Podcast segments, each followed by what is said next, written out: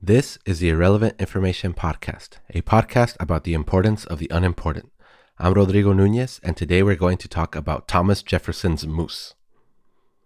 One of my favorite harmless videos on the internet is this 44 second video of an Alaskan man slowly driving along a road as a mammoth creature stalks along the tiny grass median of the highway, or the road, whatever it is. It's a moose. It's a gigantic moose. Look at this big fella here. In fact, in the video, there's a car on the other side of the road that is reversing just to keep watching the moose Yeah, longer. And the animal just towers over the car. It's amazing. It's Hey insane. I'm going to put a link to this video in the show notes because it's really, really crazy. And it's it's not a good video only because of the massive moose. Of course, that's a big part of it, but because of the words the man in the video says. He keeps calling him bud and saying something weird that's just gonna send it. Then he has the best sign off of any dumb 44 second video on the internet. You just gonna send it there, eh, bud? Huh? Just gonna send it later, Dad. Tell me that's not great. I love this video because it captures the genuine sense of glee and wonder that seeing a huge animal gives us. And when it comes to deer, there's nothing bigger than a moose. It's almost mythological in size, and its antlers seem made up. It's that sense of, wow, this is huge, that ties Moose to one of our founding fathers, and his quest to use that wonder to cement the new world as a place equal to or superior to the old.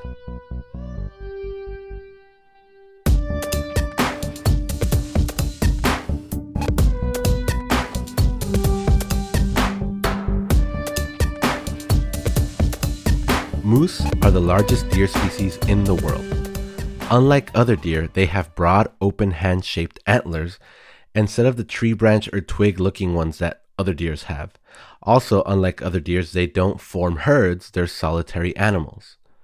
Male moose can weigh up to 1,500 pounds and stand almost 7 feet at their shoulders.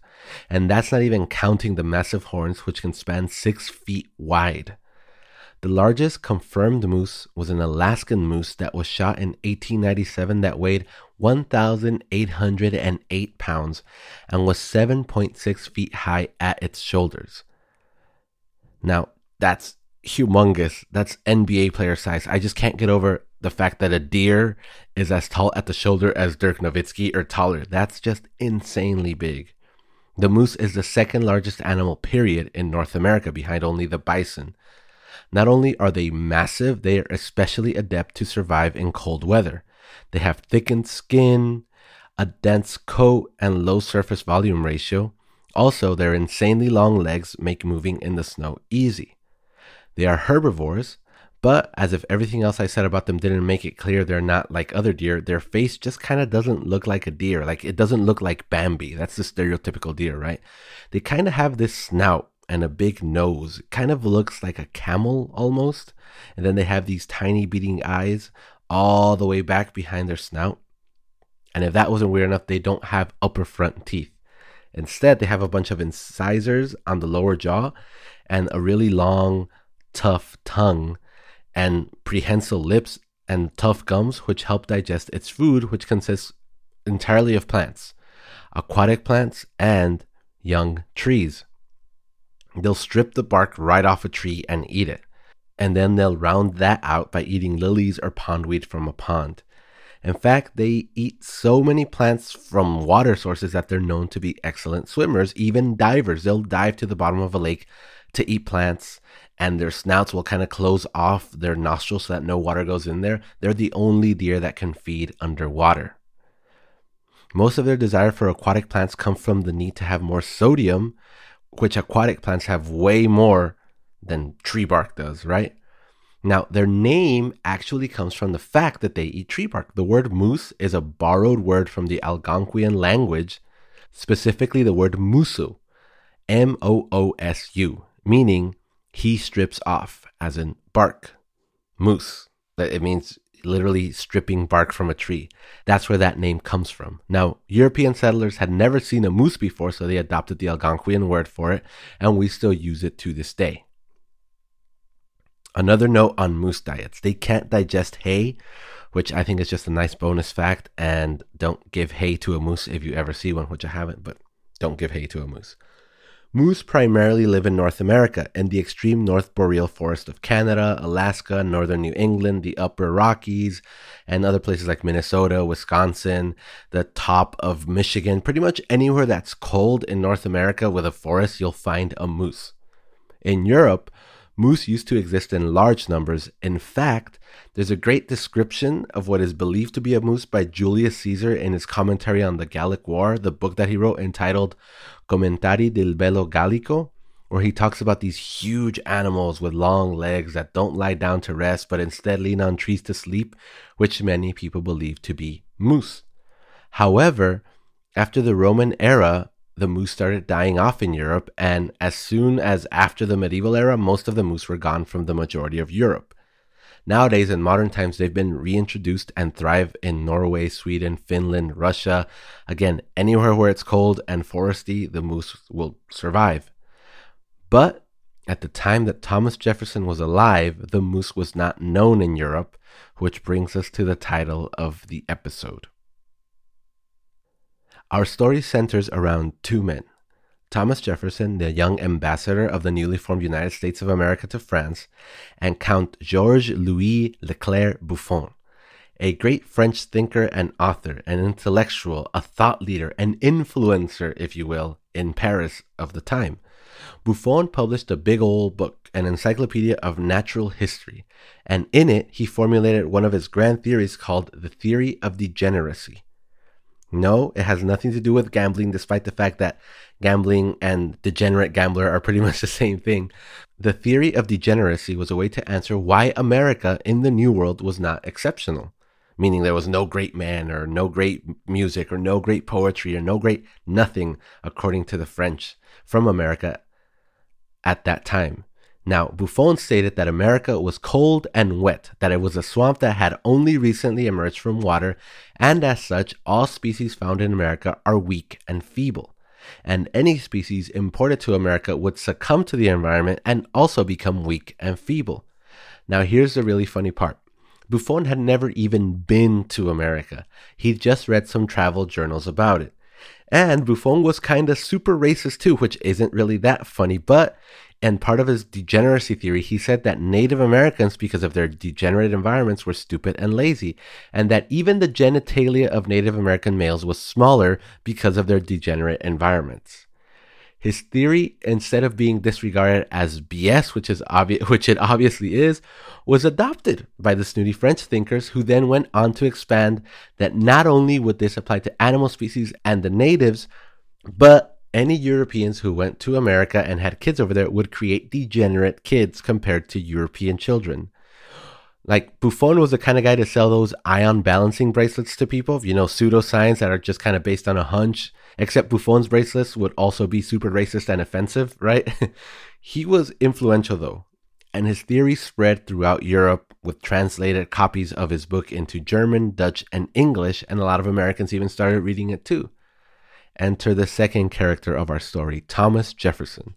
Jefferson simply wouldn't have it, and he was obsessive about proving this man wrong.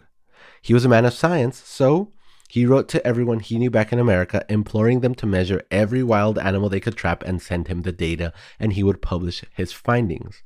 His book, Notes on the State of Virginia, has a huge chunk of it of him using these facts and figures for example, the measurement of a Virginia weasel, the the weight of a Virginia bear, and pretty much every type of animal to prove that they were larger than their European counterparts.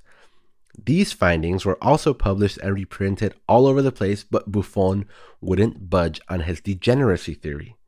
Jefferson even had dinner with the man. After all, he is the ambassador of this new country to France, and he's in Paris, and Buffon is like this prolific thinker, and so is Jefferson, right? So they met at a dinner one time at Buffon's house at some point in the 1780s, and somebody brought up the existence of moose. Now, the Count, Buffon, said, animals of that size can't exist. And some stupid degenerate American probably confused a reindeer for what is being described as this moose that you're talking about. Now, Jefferson, of course, wouldn't let that go, and he proclaimed that a moose is so much bigger than a reindeer that a reindeer could walk under the belly of an American moose, and Buffon had no idea what he was talking about. Buffon scoffed, and Thomas Jefferson decided he was going to bring a moose to Paris. Now, even today, I don't think that's easy. Now, imagine how difficult it would be in the 1780s. It took a couple of years. Keep in mind, during this time, Jefferson's home in Virginia is being like ransacked. He's being run away from Virginia by the British that are trying to get back their colonies. And he's also living in Paris trying to get money to establish his new country, right? Bring investors to America, bring businesses to America, whatever. But he sees the moose as pivotal because the degeneracy theory is a PR nightmare for America. Why would anyone want to go to America if going there will make you, quote, degenerate, right? In any case, the governor of New Hampshire finally got a moose for Jefferson. He shot one. But getting it to Jefferson was an ordeal. It was shot 20 miles from a road. So teams of 20 men dragged it through the snow. And by the time it was mounted to be shipped, the carcass was half fallen apart and decayed. The meat was putrefied and the antlers were gone. So the governor instead sent in an alternate set of deer, elk, and caribou antlers, which of course, looked nothing like moose antlers. And then once he shipped them, it took one year for the crates to arrive to Paris. One year after that animal had been shot and killed and dragged through the snow, the antlers gone, that's when it arrived in Paris. Now, when it got there, it was in bad shape, obviously, but Jefferson still took it to Buffon. And that animal still stood almost seven feet tall. As ragged and broken down as it was, I'm sure it was still imposing. Now, the really jacked up part of all of this story is that we don't know how Buffon reacted to the moose because he died shortly after Jefferson sent him the animal. The degeneracy theory, however, lived on after Buffon's death, but Jefferson's moose, or rather his obsession with the moose to me, speaks a lot about the character of America or what it was at that point. I'm talking about a time when Americans embraced the wilderness of their new country, and rather than being seeing it as aspirational to imitate everything European, saw their massive monster animals and the fact that they were thriving around them as something to be proud of. The vastness of America, the bigness of it all, is what became one of its identities, and it's still something that is a bit of our identity to this day. The moose, I feel, represents that perfectly. So, I applaud Jefferson for wanting to show one of these animals to the snooty French idiot who was pulling racist theories out of his butt. It's a massive animal that is far beyond anything human and that could only happen in the wild, cold, unforgiving country. The country that early Americans moved to and settled and survived in and thrived in and formed the beginnings of a country. The moose indirectly defended this baby country, this baby Yoda of a country that was America, when the ancient decrepit powers of Europe saw it as weak and useless. And maybe it's just my theory, but maybe the Count's death was hurried when he saw just how wrong he was, and that Frankenstein crumbling moose was pulled out of that crate in his house. But there's no way to know that for sure.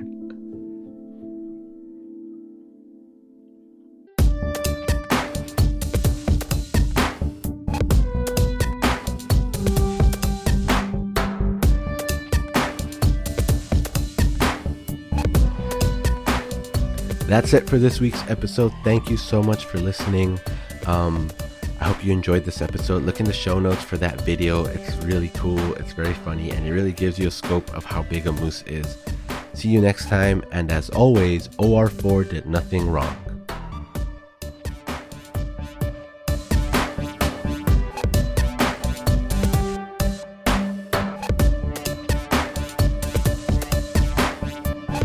This is the Irrelevant Podcast Network. Thanks for listening.